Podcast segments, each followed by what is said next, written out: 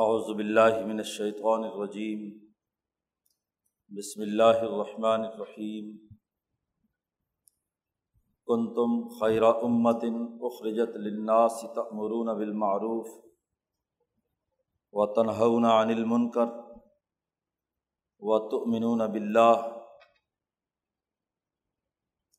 ولو آمن اہل الکتاب لکان خیر اللہم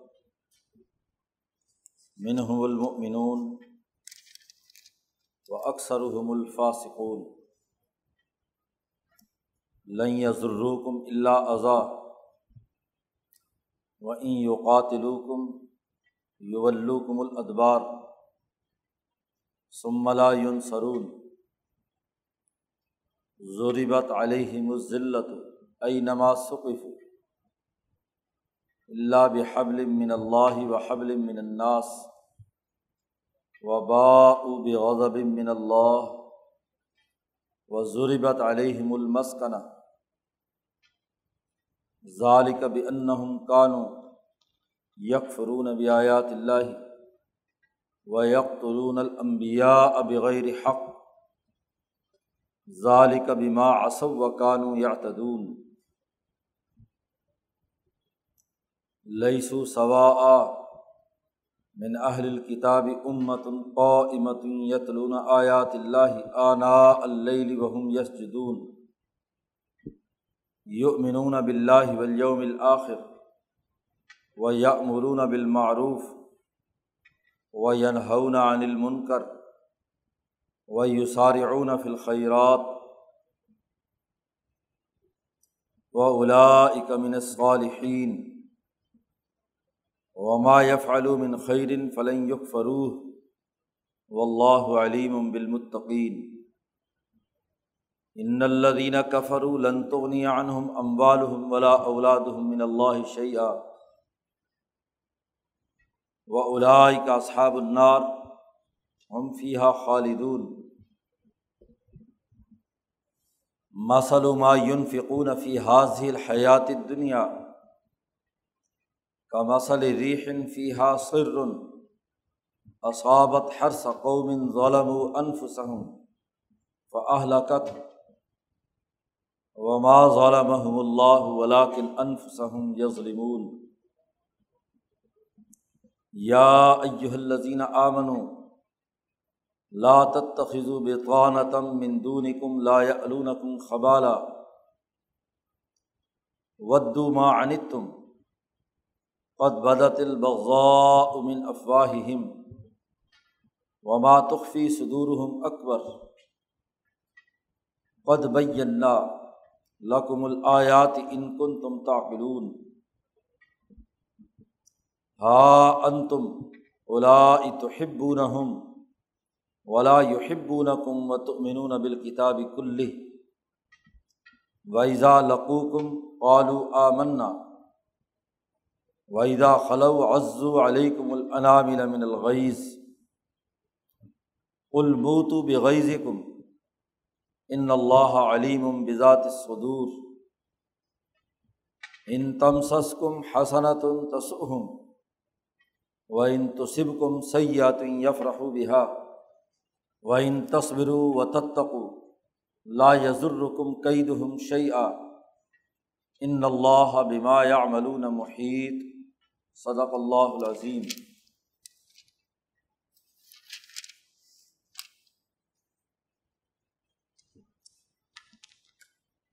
ابراہیمی تحریک کے اصول بیان کیے جا رہے تھے۔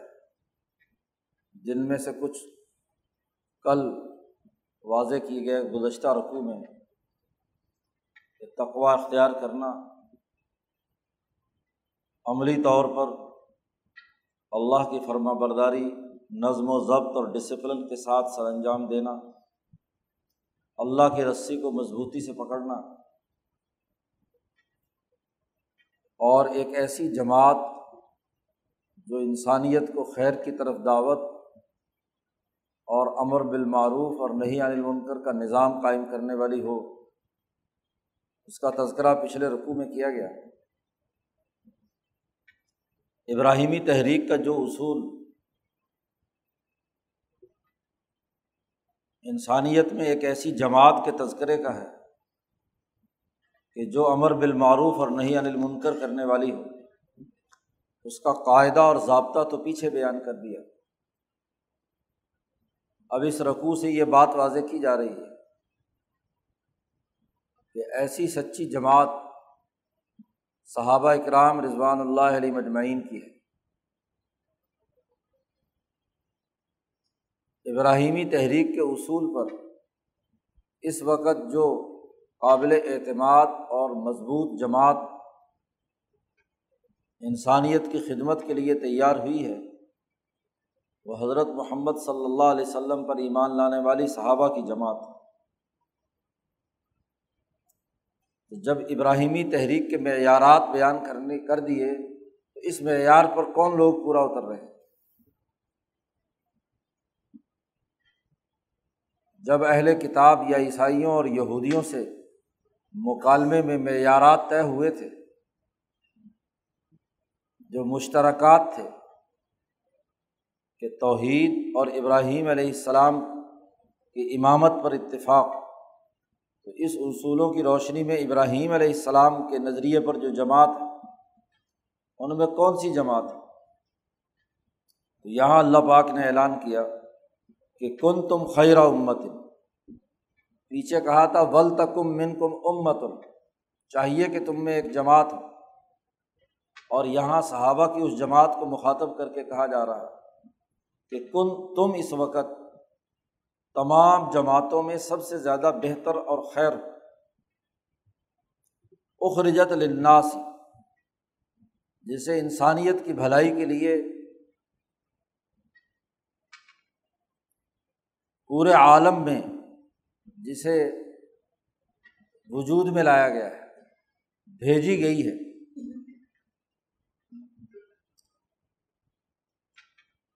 جماعت صحابہ کی بھی انسانیت کی طرف بےست ہوئی ہے۔ احادیث میں آتا ہے کہ نبی اکرم صلی اللہ علیہ وسلم نے صحابہ کے بارے میں فرمایا کہ انما بعث تم میسرین۔ ولم تب آسو مؤثرین کہ تمہاری بیست آسانی پیدا کرنے والوں کی جماعت کی ہے، نہ کہ مشکلات کھڑی کرنے کے لیے۔ تو یہ بیست کا لفظ خود حضور صلی اللہ علیہ وسلم نے صحابہ کے لیے استعمال کیا اسی لیے امام شاہ ولی اللہ دہلوی فرماتے ہیں کہ نبی کرم صلی اللہ علیہ وسلم کی دو بیستیں ہیں۔ آپ کی ایک بیست تو وہ ہے جو قریش کی طرف ہے، جس کے ذریعے سے انہوں نے قومی نظام قائم کیا، قریشیوں کو دین کی دعوت دے کر ان کے اندر یہ اہلیت اور صلاحیت پیدا کی کہ وہ اپنے دائرۂ کار میں، حجاز جزیرت العرب میں دین اسلام کے غلبے کے لیے کام کریں۔ اور دوسری بیست یہ کہ نبی کرم صلی اللہ علیہ وسلم کل انسانیت کی طرف مبوس ہوئے ہیں۔ تو کل انسانیت کے اس پروگرام کی تکمیل کے لیے صحابہ اکرام جو حضور صلی اللہ علیہ وسلم کے بعد خلافت راشدہ کے زمانے میں جس جماعت نے دین کا بین الاقوامی غلبہ قائم کیا پورے عالم انسانیت میں عالم انسانیت کی طرف تمہاری بیست ہوئی ہے۔ اس بہترین جماعت کی جو نبی اکرم صلی اللہ علیہ وسلم کی تربیت یافتہ ہے۔ تو سب سے بہترین جماعت صحابہ کی جماعت خلافۂ راشدین کی جماعت اس جماعت کے لیے کہا جا رہا ہے کہ یہ سب سے بہترین جماعت ہے انسانیت کے فائدے کے لیے۔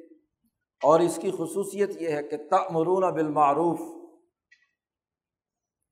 یہ دنیا میں معروفات کا نظام قائم کرے گی تم قائم کرو گے معروفات اور اچھے کاموں کا نظام انسانیت کے لیے، ایرانیوں کے لیے کیا، رومیوں کے لیے کیا، دنیا بھر کی تمام مظلوم انسانوں کے لیے۔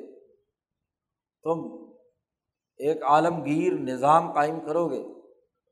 وہ تنہون عن المنکر اور تم منقرات اور برے کاموں سے روکو گے۔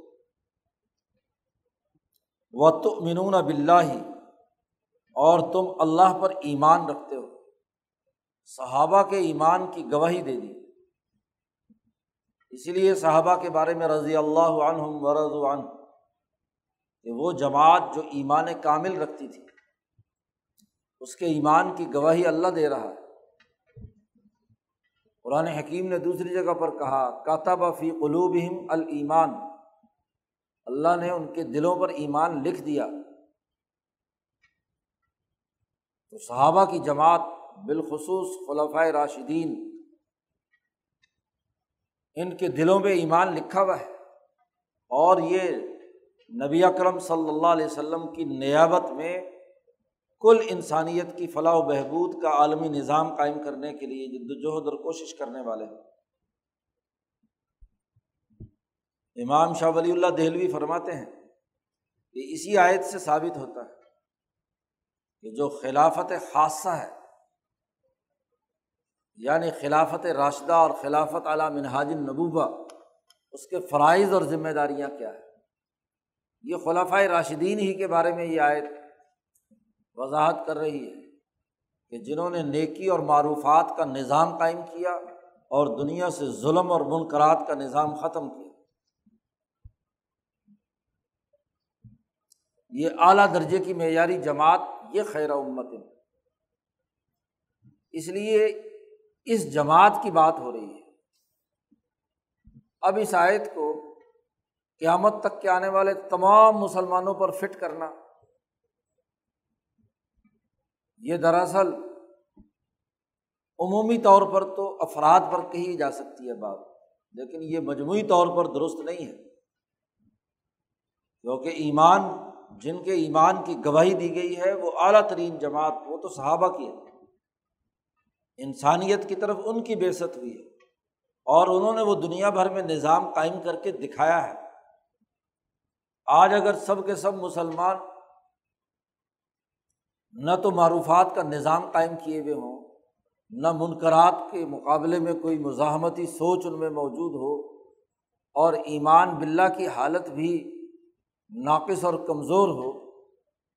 ظاہری اور نفاق کا ایمان عام طور پر پایا جاتا ہو تو پھر آیت کو اپنے اوپر فٹ کرنا۔ یہ یہاں اسلام کے نام پر جو نام نہاد تحریکات برپا ہوئی ہیں سامراجی دنیا سے جن کی تعلیم و تربیت ہوئی ہے، وہ اخوان المسلمین کے لوگ ہوں یا اس کے بعد ان کی اتباع میں مختلف جگہوں پر اسلامی جماعتیں وجود میں لائی گئی ہوں اور ہر جماعت اپنے آپ کو خیرہ امت ان کہتی ہو۔ تو یہ اس آیت کے مفہوم میں داخل کرنے کے لیے زبردستی کی کوشش ہے۔ اس آیت کا اصل مفہوم خلافت راشدہ کے دور اور صحابہ اکرام کی اس عظیم الشان جد وجہد کے ساتھ ہے، جس نے دنیا میں ایسا عالمگیر نظام قائم کیا۔ اور جو کام تو یہ نہ کریں اور اپنے آپ کو خیرہ امت ان کا ٹائٹل دے کر بیٹھ جائے یہ خوش فہمی سے زیادہ اور کچھ نہیں۔ ان کی حالت تو آج مسخ شدہ یہودیت اور عیسائیت کے ماننے والوں کی طرح ہو چکی، ایک فرقہ بن چکا۔ گروہیتوں کا شکار، بد اخلاقیوں اور بد آمالیوں کا نمونہ۔ ان پر تو وہ حدیث فٹ ہوتی ہے، جس پر حضور نے فرمایا تھا لطت طب سنن من کا نہ قبل کم کہ تم ضرور بے ضرور اپنے سے پہلی امتوں کے طریقۂ کار پر چلو گے، ان کی اتباع کرو گے۔ حزب نال بن نال جیسے جوتا جوتے کے برابر ہوتا ہے۔ یہ تو زوال کے زمانے میں اپنے آپ کو خیر امت قرار دے کر اپنے لیے بہترین ٹائٹل کا اور باقی چیزوں کا اپنے اوپر لیبل لگانا یہ درست نہیں ہے۔ یہ صحابہ کی الاظم جماعت کا تذکرہ ہو رہا ہے۔ قرآن حکیم کہتا بلو آمنا اہل الکتاب لکانہ خیر اللہ اگر یہ اہل کتاب صحابہ کی طرح ایمان لاتے تو یہ ان کے لیے بہت بہتر ہوتا۔ لیکن ان کا معاملہ کیا ہے؟ منہم المؤمنون۔ ان میں کچھ لوگ ہیں جو مسلمان ہوئے۔ صحابہ کی اس جماعت میں شامل ہوئے ہیں۔ جیسے حضرت عبداللہ ابن سلام اور ان کے ساتھی جو ایمان لائے۔ لیکن ان کا اکثریت کا معاملہ یہ ہے کہ وہ اکثر ہم الفاصقون ان کی اکثریت نافرمان ہے، فسق و فجور میں مبتلا ہے۔ اپنی کتاب کا عملی نظام قائم کرنے سے روگردانی کیے ہوئے۔ تو اگر اس زمانے کے یہ یہود و نصارہ اہل کتاب ان کی اکثریت فاسق و فاجر ہے، تو ذرا آج ہمیں اپنے گربان میں جھانکنا چاہیے کہ ہماری اکثریت کا کیا معاملہ ہے۔ ہمارے اوپر تو یہ دوسری آیت کا حصہ کہ اگر یہ جو کتاب لیے پھر رہے ہیں اس وقت، قرآن حکیم پر بظاہر ایمان کے دعوے دار ہیں، ان میں سے چند گنتی کے لوگ ہیں، انگلیوں پر گنے جا سکتے ہیں، جو واقعتاً مومنون یا صحابہ کے نقش قدم پر ہیں، جن کے اخلاق اونچے ہیں، جو انسانیت کی بھلائی کی سوچ رکھتے ہیں، جو امر بالمعروف اور نہیں انل منکر کے لیے واقعتاً جد وجہد اور کوشش کر رہے ہیں، جو ایمان کی تکمیل کے لیے اللہ پر پختہ ایمان پیدا کرنے کے لیے کام کر رہے ہیں۔ منہم المومنون، تھوڑے سے لوگ ہیں۔ اور وہ اکثر الفاسقون، ان کی اکثریت تو فاسق ہے آج دنیا کے ستاون مسلمان ملکوں میں اسلام کا نہ مالیاتی نظام ہے اور نہ سیاسی نظام ہے اور نہ معاشرت کا نظام ہے۔ صلا رحمی ختم ہو گئی۔ پڑوسیوں کے حقوق توڑتے ہیں۔ ظلم اور زیادتی کے نمائندہ اور ان کے ایجنٹ بنے ہوئے عالمی طاقتوں کی نمائندگی کرتے ہیں۔ تو ایسی حالت میں ان کے اوپر خیرہ امت کا ٹائٹل لگا کر پھر سوال کرنا کہ اللہ میاں نے تو کہا تھا کہ جی یہ بڑی اچھی خیر امت ہے مسلمان، اور آج یہ خیر امت کیسی ہے؟ یہ تو زوال کی حالت میں ہے۔ یہ تو پستی کی حالت میں ہے، یہ تو قرضوں میں جکڑی ہوئی ہے۔ یہ تو غلامی کی حالت میں ہے۔ یہ خیر امت کیسے ہوگی تو پہلے تو اس آیت کو اپنے اوپر فٹ کرنا یہ درست نہیں، اور پھر آگے یہ سوال پیدا کرنا کہ جناب یہ خیر امت کیسے ہے؟ ان کے اوپر تو آیت کا دوسرا حصہ پورا آتا ہے کہ اگر یہ واقعات ایمان لاتے تو خیر اللہ ان کے لیے بہتر ہوتا۔ لیکن ان کا معاملہ یہ کہ ان میں سے چند ایک لوگ مسلمان ہیں اور اکثریت فاسق۔ اور ایسے فاسقین سچی جماعت کو صرف زبانی کلامی کوئی تکلیف پہنچا سکے تو پہنچا سکے۔ لیکن یہ مقابلہ نہیں کر سکتے سچے ایمان والوں کا۔ نہیں یزر کم اللہ ازا صحابہ سے کہا جا رہا ہے وہ تمہارا کچھ نہیں بگاڑ سکیں گے، مگر یہ کہ زبان سے ستانا۔ بس آوازیں کسیں گے، مذاق اڑائیں گے۔ جی دیکھو جی یہ انقلاب کی باتیں کرتے ہیں۔ یہ یوں کرتے ہیں ہم۔ جی اب پہلے یہ صرف مکہ کے اندر اور قریشیوں میں حکومت قائم کرنے کی باتیں کرتے تھے، اب ان کا دماغ بہت ہی بلند ہو گیا کہ جی ہم کیسر و کسرا کو فتح کریں گے، ہم عالمی انقلاب لائیں گے۔ تو اس طرح کے تانے یا استحضاء یا مذاق اڑانے کا عمل تو زیادہ سے زیادہ یہ کر سکتے ہیں۔ لیکن وہیں یوقاتلوکم اگر یہ تمہارے مقابلے پر آئے کتال میں، تو یولوکم الادبار تمہارے مقابلے میں یہ پشت پھیر کر بھاگ جائے جہاں ایک سچا مسلمان انقلابی آ جاتا ہے، تو وہاں سب کے سب دم دبا کر بھاگ جاتے ہیں۔ مقابلے پہ کوئی نہیں ٹھہرتا۔ یولو کو ملتبار پشت پھیر کر بھاگ جائیں گے۔ سملا یون سرون اور پھر ان لوگوں کی کوئی مدد نہیں کی جائے گی۔ کوئی ان کا مددگار نہیں ہو۔ اس لیے جب دیکھا صحابہ نے کیسر و کسرا کو شکست دینے کے لیے جب میدان میں نکلے، تو یہی اہل کتاب یہ عیسائی سب کے سب دم دبا کر بھاگ گئے۔ کیسر کو بری شکست ہوئی، کسرا کی گردن کاٹ کر عمر فاروق کے سامنے پیش کی گئی۔ تو کوئی ان کا مددگار نہیں تھا۔ آج تو یہ مذاق اڑاتے ہیں۔ تو زیادہ سے زیادہ زبانی کلامی ہے۔ لیکن جب مقابلہ ہوگا انہیں یہودیوں اور عیسائیوں سے اور انہیں ظالم طاقتوں اور قوتوں سے تو پھر یہ پشت پھیر کر بھاگیں گے، کوئی ان کی مدد کرنے والا نہیں ہوگا۔ اور ان یہودیوں کا حال یہ ہے کہ ضریبت علیہم و ذلت و عین سقیف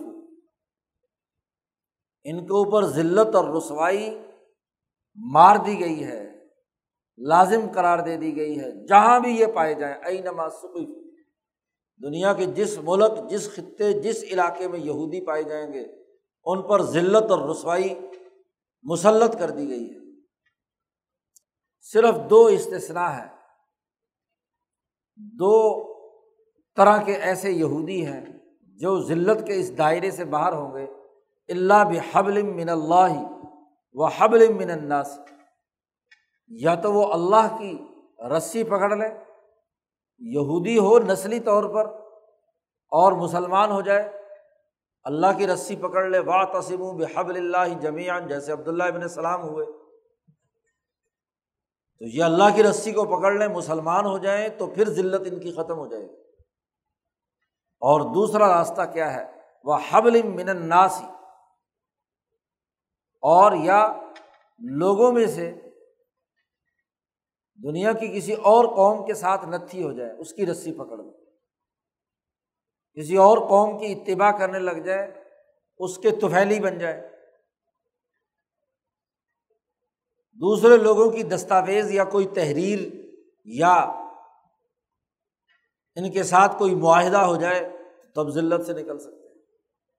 ان دو شکلوں کا استثنا قرآن نے کیا ہے کہ یا تو خود مسلمان ہو جائے حبل من اللہ پکڑ لے اور یا حبل من الناس یا کسی دوسری کسی قوم کے لیے اس کے توفیلی بن کر اس کی رسی پکڑ لے وبا بے من اللہ۔ یہ لوگ اللہ کے غضب کو کمانے والے ہیں، اس کی طرف ان کے لیے لوٹنا ہے۔ ذلیل اور رسوا ہو کر اللہ کے غضب کی طرف لوٹنے والے ہیں۔ وہ ضریبت علیہم المسکنہ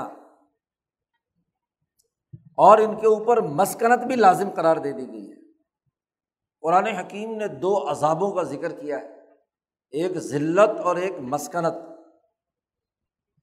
ذلت کا تعلق جہاں بھی قرآن حکیم استعمال کرتا ہے، سیاسی طور پر غلامی ہے۔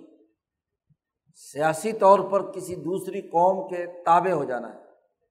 جس قوم کا اپنا نظام نہ ہو، جس قوم کا اپنا سسٹم نہ ہو، وہ دوسروں کی غلام ہو تو وہ ذلیل ہی ہوتی ہے۔ طاقتور لوگ، حکمران طبقے اس کو ذلیل کرتے ہیں۔ ان کے کپڑے اتروا کر ایئرپورٹ پر ذلیل اور رسوا کرتے ہیں۔ ان کے جوتے نکلوا کر، جوتے چیر کر اس میں سے کیا دیکھتے ہیں کہ کہیں کوئی غلط چیز تو اس کے اندر داخل نہیں ہے۔ قدم قدم پر ان کی ذلت اور رسوائی کا سامان ہوتا ہے۔ سیاسی زوال اور غلامی ذلت کی علامت بن جاتی ہے۔ اور دوسرا بڑا عذاب آتا ہے مسکنت کا۔ اور مسکنت کا تعلق ہے وہ جو معاشی طور پر تباہ و برباد ہو جائے۔ معاشی طور پر جو ٹوٹا ہوا فرد ہے وہ مسکین ہے۔ اس پر مسکنت ہے۔ ضروریات اور اخراجات زیادہ ہوں اور آمدنی کم ہو اور ان اخراجات کو پورا کرنے کے لیے وہ دوسروں سے قرضوں کی بھیک مانگے، تو اس سے بڑی مسکنت اور کیا ہو اور پھر جس کے سامنے ہاتھ پھیلایا جائے گا، وہ اپنی سیاسی طاقت کے بل بوتے پر، اپنی معاشی قوت کے بل بوتے پر ذلت بھی مسلط کرے گا۔ ذلت امیز فیصلے ہوئے۔ تو معاشی آزادی سلب، سیاسی آزادی سلب۔ معاشی بدحالی ان پر مسلط۔ اس لیے ان پر جو اہل کتاب کتاب بظاہر بغل میں رکھی ہوئی ہو، لیکن کتاب کی تعلیمات پر عمل نہیں کرتے اکثر حم الفاسقون ہیں۔ خواہ وہ یہودی ہوں یا عیسائی ہوں، یا آج ان کے نقش قدم پر چلنے والے مسلمان ہوں۔ ان تمام پر ذلت اور مسکنت مسلط کر دی گئی اور اس کی وجہ کیا ہے؟ ظال کبھی ان کانو یک فرون بھی آیات اللہ۔ یہ اس واسطے ان پر مسلط کی گئی ہے کہ یہ اللہ کی آیات کا انکار کرتے ہیں۔ بالخصوص یہودیوں نے اللہ کے احکامات جو تورات میں ہیں، بظاہر اپنے آپ کو اہل کتاب کہتے ہیں۔ لیکن اس کی تعلیمات کا انکار کرتے ہیں، اس پر عمل درآمد نہیں کرتے۔ اس میں کہا گیا تھا، سود حرام ہے۔ سرمایہ پرستی ناجائز لیکن یہی یہودی سب سے بڑے سود خور، سب سے بڑے سرمایہ پرست۔ اس میں اعلیٰ اخلاق کی بات بیان کی گئی تھی، یہ اس کے منکر۔ بد اخلاقیوں کو انہوں نے اپنے لیے معیار بنا لیا۔ معاہدے توڑتے ہیں، جھوٹ بولتے ہیں۔ بد دیانتی کا ارتکاب کرتے ہیں یک فرون بیات اللہ۔ اور ان کا ایک اور کردار جو ماضی میں رہا ہے وہ یکتلون المبیا اب غیر حق۔ یہ امبیا کو ناحق قتل کرتے رہے۔ ہزاروں امبیا کا مقابلہ کیا انہوں نے، جو ان کی خواہش کے خلاف ان کو دین کی، سچے دین کی دعوت دیتے تو یہ ان کا انکار کرتے تھے۔ ان سے لڑائی لڑی انہوں نے۔ تو جو امبیا اور ان کے سچے متبین کے ساتھ لڑائی کرنے والے ہوں، تو اس پر ذلت اور مسکرت تاری نہیں ہوگی تو اور کیا ہوگی؟ امبیا علیہم السلام کے سچے جانشین، امت کے وہ علماء جن کے بارے میں خود حضور نے فرمایا کہ علماء امتی کا امبیا بنی اسرائیل۔ کہ میری امت کے سچے علماء وہ بنی اسرائیل کے امبیا کی طرح ہے اور آج اگر مسلمان حکمران طبقوں نے جو مسلمان ملکوں پر قابض ہیں، اگر انہوں نے یہاں سچے علماء ربانیین کو قتل کیا، ان کو زہر دیا، ان کو جیلوں میں بھرا، ان کو اذیتیں اور تکلیفیں دے کر انسانیت کی توہین کی، تو یہ امبیا کے وارثین کا قتل یہ بھی ان کی ذلت اور مسکرت کا باعث ہے۔ جو سچے رہنما یہاں رہے، بر عظیم پاک و ہند کی پچھلی دو ڈھائی سو سال کی تاریخ اٹھا کر دیکھیے، جنہوں نے ان کی آزادی اور وقار اور ان کی قومی ترقی کے لیے کوئی بھی انہوں نے ان علماء ربانی اور امبیا کے سچے وارثین عدل و انصاف قائم کرنے والے حریت پسندوں نے جو کردار ادا کیا اس کے مقابلے میں اٹھارہ سو ستاون، اس سے پہلے اٹھارہ سو اکتیس، اس سے پہلے سترہ سو ننانوے ٹیپو سلطان شہید۔ ہاں جی حریت پسند سچے رہنماؤں کو جنہوں نے قتل کیا ہو، قتل منافقت کی ہو۔ جی قتل کرنے کے لیے بکے ہوں میر جعفر، میر صادق جیسے لوگ۔ جنہوں نے بنگال میں سراج الدولہ کو شکست دینے کے لیے غداری کا ارتکاب کر کے دوسروں کے ساتھ مل کر کام کیا ہو۔ مارکائے بالا کوٹ میں جنہوں نے سید احمد شہید کی شہادت کا ذریعہ بنے ہوں، اٹھارہ سو ستاون میں سچے علماء ربانیین اور ان کی حریت پسند جماعتوں کو قتل کرانے کے لیے کردار ادا کیا ہو مولوی رجب علی جیسے کردار جنہوں نے اٹھارہ سو ستاون کی جنگ آزادی میں مغل شہزادوں کی گرفتاری اور ان کے قتل کے لیے انگریزوں کو اکسایا اور ان کو استعمال کیا ہو۔ تو یہ لوگ جو امبیا اور امبیا کے بارثین کا امبیا بنی اسرائیل جو آزادی اور حریت کے لیے کردار ادا کرنے والے تھے، ان کے قتل کا یہ ارتکاب کیا، انہوں نے ناحق، تو اس کے نتیجے میں سیاسی غلامی ان پر مسلط ہوئی اور معاشی مسکنت تاری ہوئی۔ ان آیات کو پڑھ کر صرف ماضی کے یہودیوں کو برا بھلا کہنے اور ان پر ان آیتوں کو فٹ کر کے گزر جانا، یہ ایسے ہی ہے جیسے بلی کو دیکھ کر کبوتر آنکھیں بند کر لیتا ہے۔ کیا بہت سے بچ جائے گا؟ یہ آیات جیسے یہودیوں پر فٹ ہوتی ہیں کہ انہوں نے امبیا کے قتل سے اور اللہ کے آیات کے انکار کرنے کے نتیجے میں ان پر ذلت اور مسکنت تاری ہوئی ہے۔ تو آج اگر اس دور کے نام نہاد مسلمان حکمران طبقے ہر جگہ جنہوں نے غداری کا ارتکاب کیا مدینہ منورہ میں جنہوں نے ترکوں کا قتل عام کیا، انہوں نے اللہ کے ڈر سے اور حرم نبوی کی وجہ سے ہتھیار ڈال دیے۔ لیکن جس ظالم شفاق لوگوں نے اسلام کے نام پر بظاہر مسلمان، برطانوی انگریز سامراجی سپاہیوں کے ذریعے سے جا کر مدینہ پر حملہ کیا اور وہاں قتل انسانیت کا ارتکاب کیا۔ سینکڑوں ہزاروں علماء اور عمرا ان کو قتل کیا۔ مکہ مکرمہ کا محاصرہ کر کے وہاں قتل عام کیا، طائف میں کیا۔ صرف کیا کہ ایک خاندان کی حکمرانی قائم ہو جائے۔ تو یہ قتل امبیا کا نتیجے میں ذلت نہیں ہے۔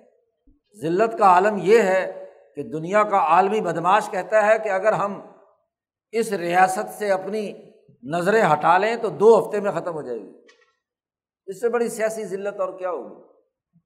اس سے بڑی مسکنت اور کیا ہوگی کہ اتنے تیل کے وسائل رکھنے کے باوجود دس ارب ڈالر کا قرضہ سامراجی ملکوں سے وصول کیا جا رہا ہے تو یہ مسکنت نہیں تو اور کیا ہے؟ ذلت نہیں تو اور کیا ہے؟ آج اپنے گربان میں جھانکنے کی ضرورت ان آیات کی روشنی میں، اپنے آپ کو قرآن پر پیش کرنے کی ضرورت ہے۔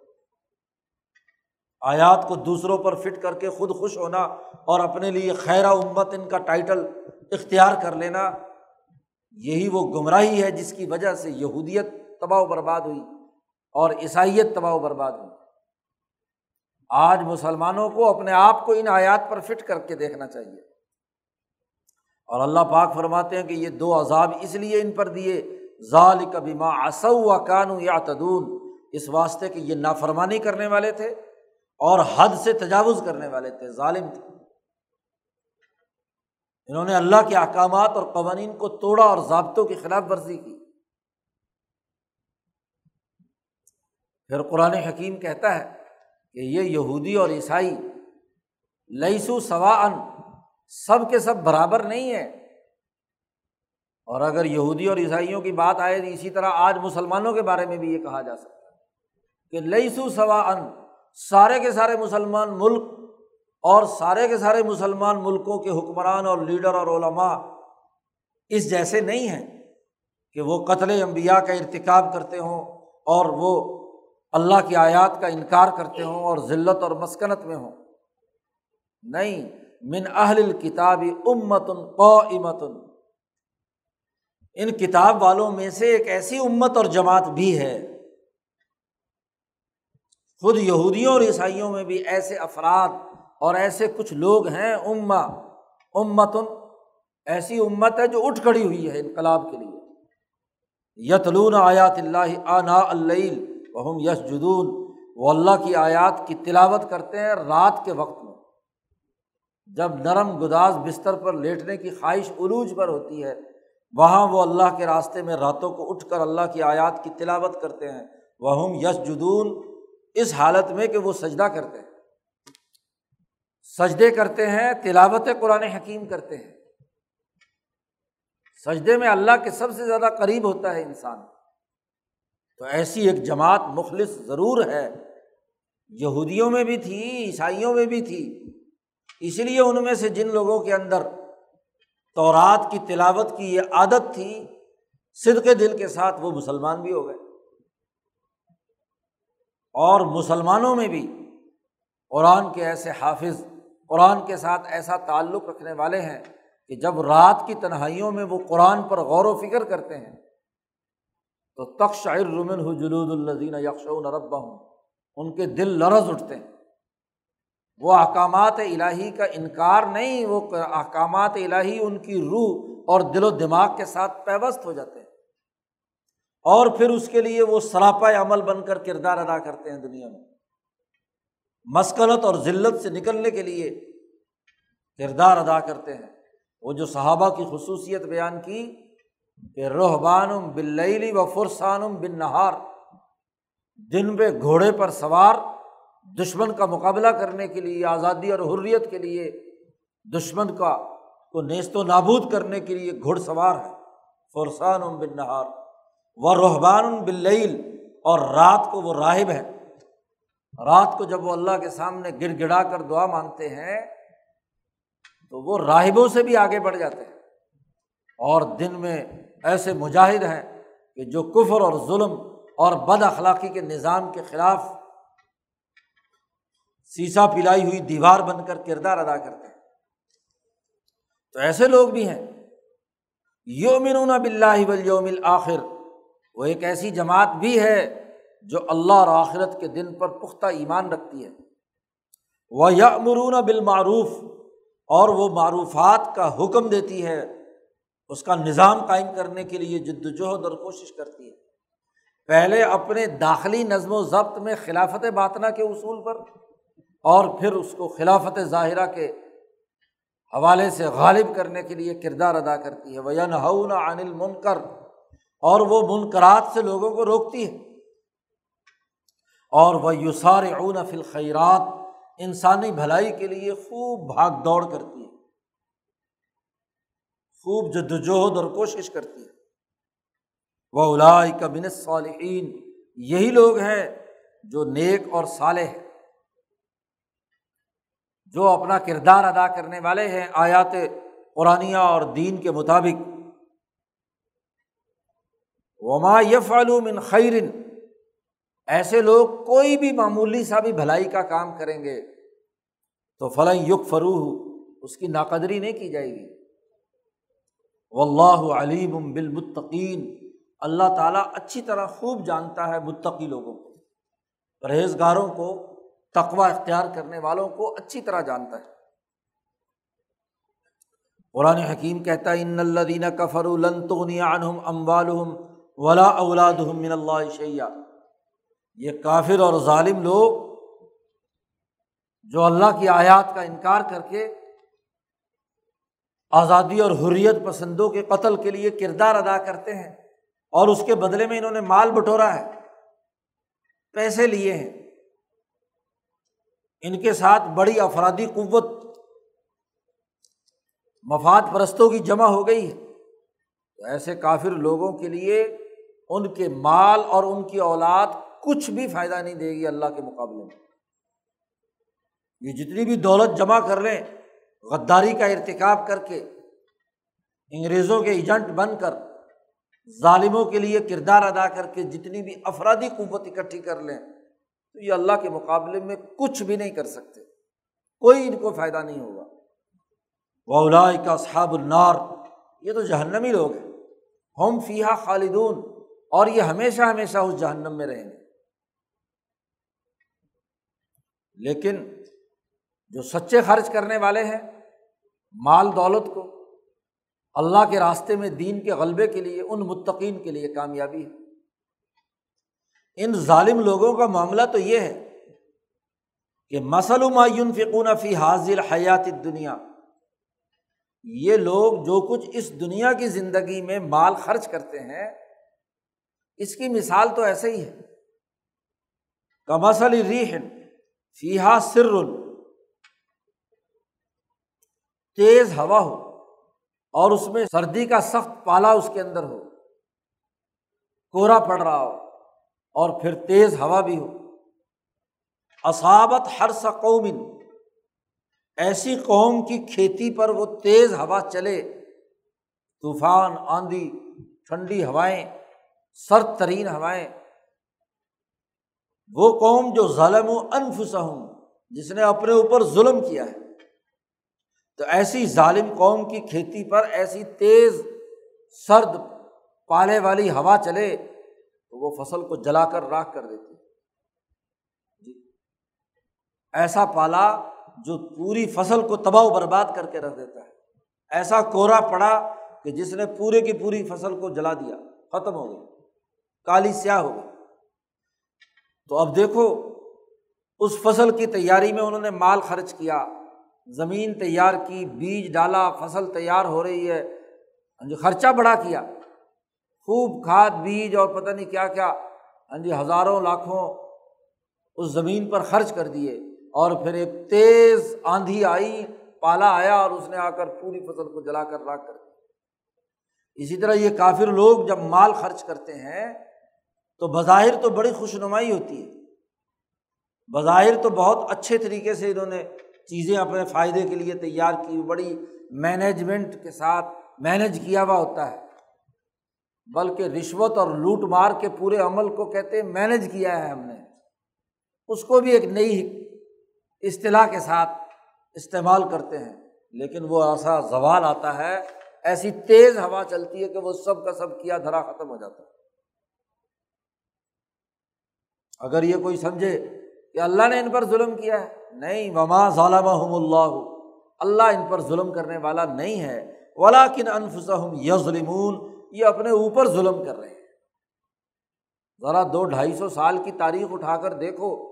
یہ نام نہاد مسلمان، خاص طور پر اس بر عظیم پاک و ہند کے، یا ستر سال کی اپنی پوری تاریخ اٹھا کر دیکھو، کتنے خرچے قرضے لے لے کر ملک پر کیے ہیں۔ لیکن ہر خرچہ دنیا میں عذاب بن کر ملک کے اوپر بوجھ بنتا چلا جا رہا ہے۔ ملک کے لیے وہ وبال جان بن رہا ہے۔ تو اللہ پاک کہتا ہے اللہ ان پر ظلم نہیں کرتا، یہ خود ہی اپنے اوپر ظلم کرنے والے ہیں۔ اب ایسی جماعت جس کے اندر یہ تمام بد اخلاقیاں موجود ہوں اللہ کا انکار کرتے ہوں، جنہوں نے حریت پسند امبیا کو اور امبیا کے وارثین کو قتل کیا ہو، جو ذلت اور مسکنت کی حالت میں ہوں، تو اس جماعت کے ساتھ دوستی لگانے کا کوئی مطلب نہیں ہے۔ ایسی ظالم طاقتوں اور قوتوں کا اعلی کار اور ایجنٹ بننا درست نہیں ہے۔ کچھ سادہ مسلمان، نیک طبیعت کے لوگ، جن کے پہلے ان یہودیوں کے ساتھ مراسم تھے، حضور کی مدینہ میں آمد سے پہلے تعلقات تھے، تو مسلمان ہونے کے باوجود بھی جو پرانا سماجی نظام ایک دوسرے کے ساتھ تعلق اور بلکہ محبت کا تعلق برقرار رہا۔ تو قرآن حکیم نے یہاں مسلمانوں کو وارننگ دی ہے کہ یہ تعلق منقطع کر دو۔ یا یو اللہ زینہ لا تخذو بطانتم من دونکم، لا یا کم تم اپنے علاوہ کسی اور ظالم یا کسی اور طاقت اور قوت کے لوگوں کو اپنے رازدار مت بناؤ۔ بیتانہ عربی میں زبان میں کہتے ہیں لباس کے اس حصے کو جو جسم کے ساتھ چپکا ہوا ہوتا ہے، جیسے بنیان وغیرہ۔ اس کو بتانا کہتے ہیں، اور یہ اوپر کی جو کپڑا ہے، اس کو زہارا کہتے ہیں۔ جو چیز انسان کے بدن کے ساتھ چپکی ہوئی ہوتی ہے، وہ لوگوں کو نظر نہیں آتی۔ اور عام طور پر اسی کے اندر جو پیسے ویسے اہم چیزیں، دستاویزات، وہ سینے سے لگا کر اسی سلوکے کے اندر اندر والے بنیان کے اندر ہی رکھی جاتی ہیں، راز کی چیزیں ہوتی ہیں۔ تو اسی سے استعمال کیا جاتا ہے سیاسی طور پر۔ اپنے راز کسی سے شیئر کرنا، چونکہ اس کا تعلق گھر کے بھیدی جیسا ہوتا ہے۔ تو وہ صرف اسی کو پتہ چلتا ہے کہ اس کے جیب میں کتنے کے پیسے ہیں، کتنا مال ہے۔ تو اگر کوئی آدمی سب کے سامنے اپنا یا اپنے دشمن کے سامنے اپنا بتانا، اٹھا کر دکھا دے۔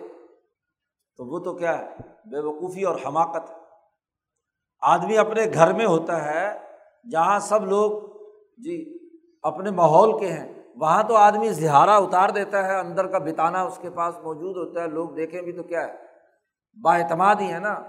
بیوی، بچے، والدین وغیرہ تو ان کو تو، ان سے تو کوئی خطرہ نہیں ہے۔ لیکن دشمن کے ساتھ تو اپنا بتانا ظاہر نہیں کیا جاتا۔ کون آدمی ہے جو صرف بنیاد کے اندر پھرتا ہو؟ تو یہاں مسلمانوں سے کہا گیا کہ اپنی مسلمان جماعت سے ہٹ کر کسی اور کے ساتھ اپنا بتانا، اپنے راز کا اظہار کرنا درست نہیں ہے۔ کیوں؟ لا یالون کم خبالہ وہ کسی قسم کی سستی نہیں کرتے تمہارے ساتھ دشمنی کرنے میں۔ وہ تمہاری خرابی کی درپے ہے خبالہ لا یالون کم بالکل کوئی کوتا ہی نہیں کرتے۔ کسی قسم کی کمی نہیں چھوڑتے تمہاری مخالفت میں۔ تو ایسے آدمی کو اپنا راز بتانا یہ کوئی عقل کی بات ہے۔ بعض سادہ مسلمان نیک ہاں جی مزاج کے جو لوگ ہیں، تو وہ ان کو کوئی مسلمانوں کا کوئی راز معلوم ہو جاتا۔ تو وہ جس غیر مسلم یا یہودی اور عیسائی کے ساتھ ان کا کوئی دوستانہ ہوتا تو اپنا کوئی راز شیئر کر دیتے تھے۔ یہاں پابندی لگا دی کہ ایسے راز ظاہر مت کرو۔ ودو ماں انت تم ان کی خوشی تو یہ ہے کہ تمہیں جس قدر تکلیف پہنچے اس سے وہ خوش ہوتے ہیں۔ قد بدت البغضاء من افواہہم ان کے منہوں سے بغض ظاہر ہو رہا ہے۔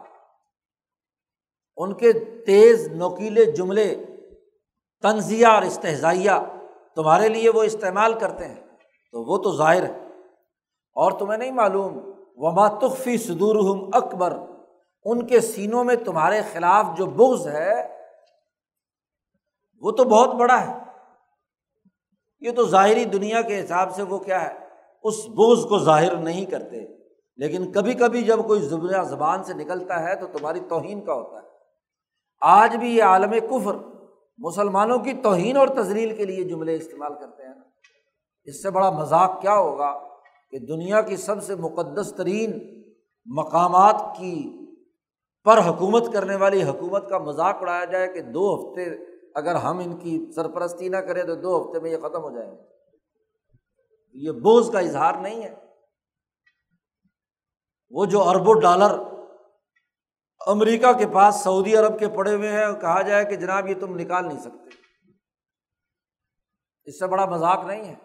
خود ہی نائن الیون کا کردار ادا کروایا جائے اور پھر عدالت میں مقدمہ چلایا جائے کہ جی ان کے بندے جو جو ہے انہوں نے ہمارا نقصان کیا، لہذا وہ پیسہ اٹھا کر ان کو دے دیا جائے۔ تو یہ بوجھ نہیں ہے۔ زبانوں سے جو کچھ بھی یہ بوجھ نکالتے ہیں، وہ تو بہت تھوڑا سا ہے۔ ان کے دلوں کو چیر کر دیکھو تو یہ تو مسلمانوں کے خلاف، انسانیت کے خلاف، دین کے خلاف جو کچھ ان کے سینوں میں محفوظ ہے، وہ بہت ہی بڑا ہے، اکبر۔ قرآن حکیم کہتا قد بینا لکم الیات ان کن تم تاقلون ہم تمہارے سامنے آیات کھول کھول کر بیان کر رہے ہیں۔ اگر تم عقل اور شعور استعمال کرو۔ عقل و شعور بلند کرنے والی باتیں تمہیں بتلا رہے ہیں۔ ہان تم الائی تو ہبو نہ ہوں ولا یو ہبو نہ کم یہ تم ہو کہ ایسے دشمنوں کے ساتھ محبت کی پیاں بڑھاتے ہو۔ دلی محبت کا اظہار کرتے ہو کہ جی ہماری نصرت کے لیے امریکہ آ گیا۔ ہماری مدد کے لیے اس نے وہ کام کیا۔ ہمارا بڑا محبوب دوست ہے۔ تم ان سے دوستیوں کی پینجے بڑھاتے ہو، ان کو کئی کئی کروڑ روپے کے تحائف دیتے ہو، ان کے بڑے بڑے لمبے چوڑے استقبال کرتے ہو تو ہبو نہ ہو حالانکہ بلا یو ہبو نہ تم وہ تم سے محبت نہیں کرتے۔ وہ تو اب مطلب نکالتے ہیں۔ وہ تو کہتے ہیں، یہ تو پیسے دینے والی گائے ہے۔ تو جب تک اس میں سے دودھ نکلتا رہے گا، تو اس گائے کے ساتھ تعلق رکھیں گے۔ جس دن یہ دودھ دینا بند کرے گی، اٹھا کر باہر پھینک دیں گے۔ کاٹو مال ہو گیا۔ یہ تو تم سے محبت نہیں کرتے اور تم ان سے محبت کرتے ہو۔ و تو منون بال کتابی کل ہی اور تم تو تمام کتابوں پر ایمان لاتے ہو۔ تورات، انجیل، زبور اور قرآن حکیم۔ مسلمان ان تمام پر ایمان لاتا ہے۔ اور یہ صرف ایک کتاب کے نام نہاد اسیر بن کر اس کا بھی خود ساختہ مطلب بیان کر کے، تحریف کر کے دین سے متصادم سوچ پیدا کرتے ہیں۔ تو تم ان کے ساتھ کیا ہے؟ دوستیاں لگاتے ہو، ان کے ساتھ دلوں کے اندر محبت رکھتے ہو۔ ان کا حال تو یہ ہے کہ ویزا لقوکم جب تمہارے سے ملتے ہیں، تو قالو آمنا۔ تو کہتے ہیں، ہم ایمان لے آئے۔ ہم مسلمان ہو گئے۔ یہ منافق ان یہودی مسلمانوں کا تذکرہ قرآن نے ذکر کیا ہے۔ کہ پہلے یہ یہودی اور منافقت کے ساتھ مسلمان ہو گئے۔ جیسے عبداللہ ابن ابئی رئیس المنافقین۔ تمہارے پاس آتے ہیں تو آ کر کہتے ہیں ہم ایمان لے آئے۔ ویزا خلو عزو علیکم العنامن من الغیز اب جب تمہاری طاقت ابھرتی ہوئی طاقت کو دیکھتے ہیں، تو پھر بڑے غصے سے اپنی انگلیاں کاٹتے ہیں۔ جیسے کچ کچی نکال کر کسی دوسرے کے اوپر غصے کا اظہار کیا جاتا ہے۔ خود اپنی انگلیاں کاٹتے ہیں کہ یہ کیسے ان کی طاقت اور قوت بڑھ رہی ہے۔ کل اے محمد صلی اللہ علیہ وسلم، آپ ان کو کہہ دیجیے کہ منہ تو بھی کم اپنے اسی غصے کی حالت میں مر جاؤ۔ اسی ٹینشن میں تم مر جاؤ گے۔ جب آدمی جنونی ہو جائے، غصہ اس کا اور اپنی انگلیاں کاٹنے لگے تو پھر اپنے ہی وجود کے لیے وہ خطرہ ہوتا ہے۔ ضرور اس کا بلڈ پریشر ہائی ہوگا، خود برین ہیمرج ہوگا، تو منہ تو بھی غیزی کم مر جاؤ اپنے غصے سے۔ ان اللہ علیم بذات صدور بے شک اللہ تعالیٰ دلوں کے حال کو اچھی طرح جاننے والا ہے۔ ان تم سب کم حسنت تو سوم ان کا حال تو یہ ہے کہ تمہیں اگر کوئی نیکی اور بھلائی حاصل ہو، تمہیں کوئی خوشخبری ملے تو ان کے چہرے بگڑ جاتے ہیں۔ ان کو بہت ہی بری لگتی ہے۔ اور وہ ان تو سب کم سیاتن اور اگر تمہیں کچھ تکلیف پہنچے تو یف راہو بہا، بڑے خوش ہوتے ہیں۔ جی۔ قرآن حکیم نے نقشہ کھینچ دیا ان ظالموں کا کہ مصیبت پہنچے تو خوش، اور اگر اچھائی کی بات آئے تو ان کے چہرے بے بس ہو جاتے ہیں۔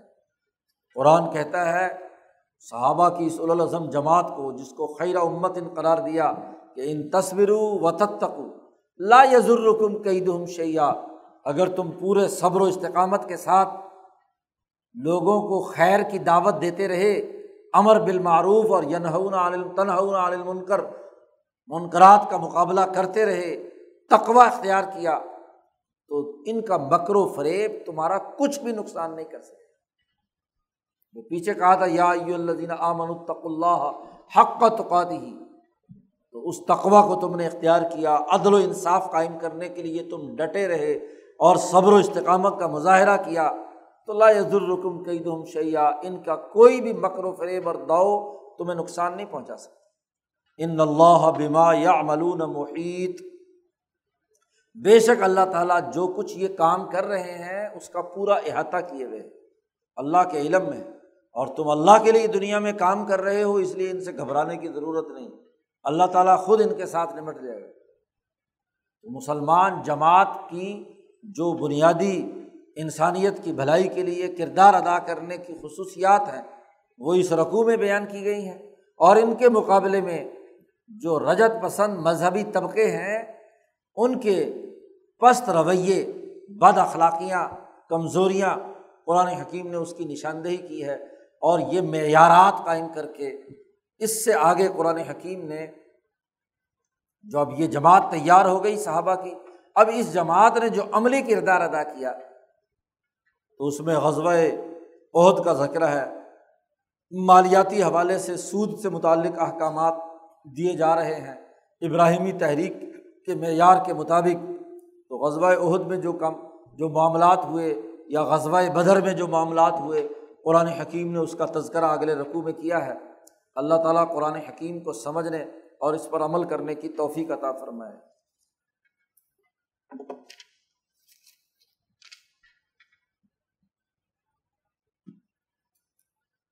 اللہ